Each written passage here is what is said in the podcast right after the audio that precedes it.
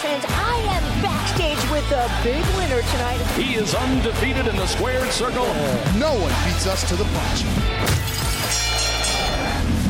Hey there, Bare Knuckle News fans. I am backstage with my co-host Big Boy and the winner tonight. Lorenzo, the Juggernaut Hunt. Lorenzo, that fight was just amazing. Let's talk about that. Listen, I knew that Quentin Henry would be strong. I knew that he would be fierce, and I knew that he would be fighting in front of his family. But he has no idea how strong I am. He has no idea how fierce I am, and he didn't know that I was fighting in front of my family too. What do you think the keys were, to victory were for Lorenzo tonight? You know, Susan, what we continuously see here with Lorenzo is him coming in to the fight with home field advantage not on his side, yet coming out victorious. So I think the victory for Lorenzo tonight was him staying calm and knowing that this is something he's done before and he's going to continue to do it like he says. Speaking of staying calm, you know, I wonder what was going through your mind because it is the hometown and they were cheering for Henry. Did that factor it all into your mind while you were inside the squared circle tonight? Not at all. Fighting at home is a luxury, a luxury that I've never had. And we've been working very, very hard with BKFC and VyStar Veterans Memorial Arena to get me a home fight. I've been fighting for 10 years and I've never been allowed to fight at home in front of my home crowd. So I've never had the cheers. I've never had no one at the top of the mountain cheering for me. It's always been boos and I'm used to it now.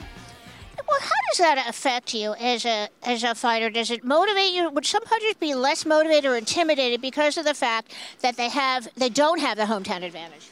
Well, in your normal fighter, yeah, it would hurt them. But I've been dealing with Lorenzo for a little over a decade. I started matchmaking his amateur fights for him eight, nine years ago, and he was never the hometown guy.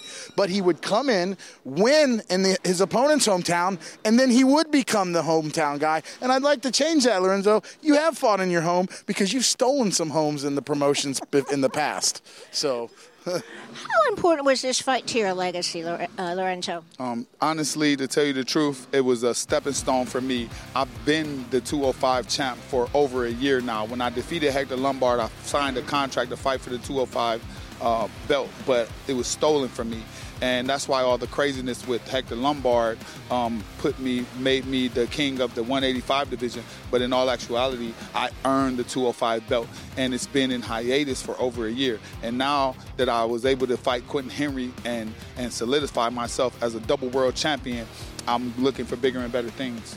That was a crazy fight. Let's break that fight down for the fans because a lot happened so quickly. Um, uh, it was my plan to come out and force Henry to fight a fight that he's never fought. I was planning to come and take a shot and beat him and push him and pull him and force him to fight harder than he's ever fight in his life in the first 30 seconds of a fight. And so uh, I did that. I completed that. But it did throw me off when he pretended to be hurt. He pretended to be hurt when the fight first um, when I when I I missed that punch and I missed it on purpose because when I went to throw it, I said, "Oh no!" and I moved it. I knew I missed, and he tried to lay there. he tried to pretend he was hurt. I may have caught him with the shot right before that. I don't know. I need to look at the tape, but um, um, he tried to quit, and my dad was telling me, "Go, tell him, fight." And I went over and I said, "Quentin, you get your ass up. Your whole family is here." and he did. And I appreciate Quentin Henry for that, for having the heart to get up and continue to fight because he could have laid there and he could have played dead. What are your thoughts on that, big boy? It was a very interesting fight uh, from the get go, and it looked like Quentin came back and he was ready to go, but as usual, Lorenzo was victorious. Yeah, you know, it was a really confusing first round. Uh, you know, both fighters tangled up and tripped and fell. From what I saw, I felt like Quentin hit his head on the back of the ring and maybe that hurt him. But I think it was probably one of the best promotional decisions ever to continue with that fight because you saw that crowd was standing, Lorenzo. The whole crowd, this entire Coliseum was on their feet for that entire fight. Important is it for you, Lorenzo, to have people like Elvin Leon Brito in your corner? Because I believe that that training camp, they've got the most champions coming out of Puerto Rico, and you've been a part of that training camp for a really long time. I may be the double world champ, but Elvin Brito is the champion of all champions. I would not be where I am today if it wasn't for Elvin Brito pushing me up the mountain. We go to Maunabo, Puerto Rico, and we fight our heart out. And the hardest thing in the world for me to do is to keep up with Elvin Brito as he run up the mountain that he's been running up his whole life.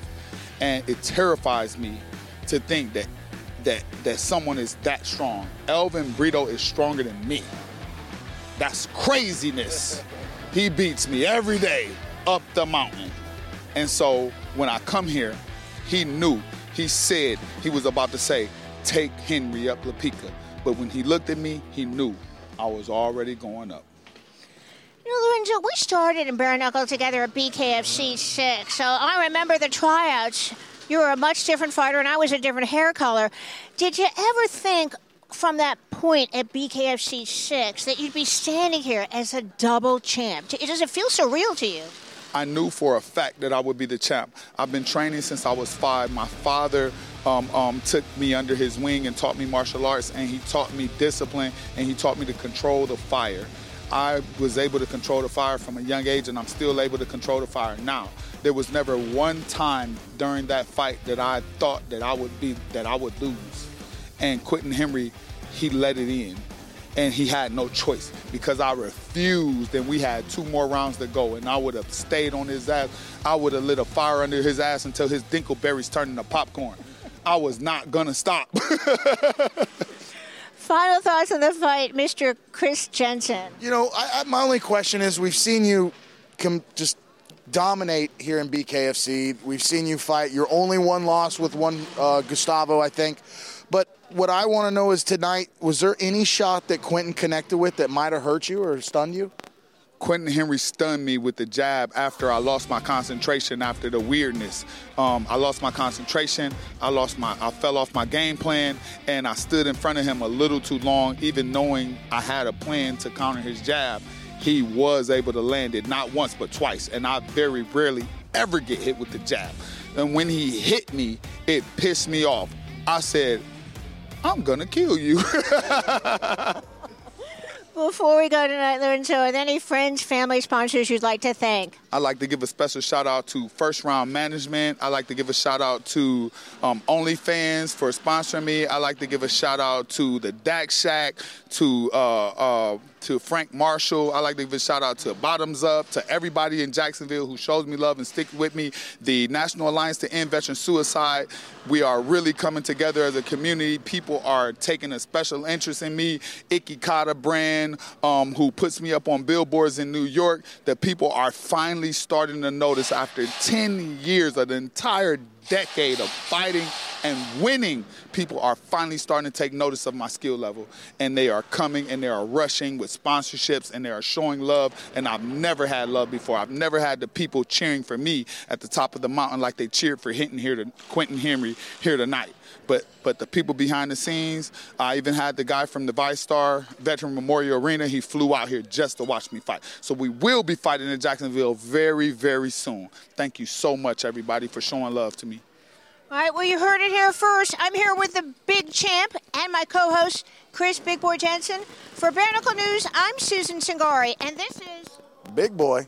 And this is. Lorenzo the Juggernaut Hunt. And no one, and I mean no one, beats, beats us, us, to, the, the punch. punch.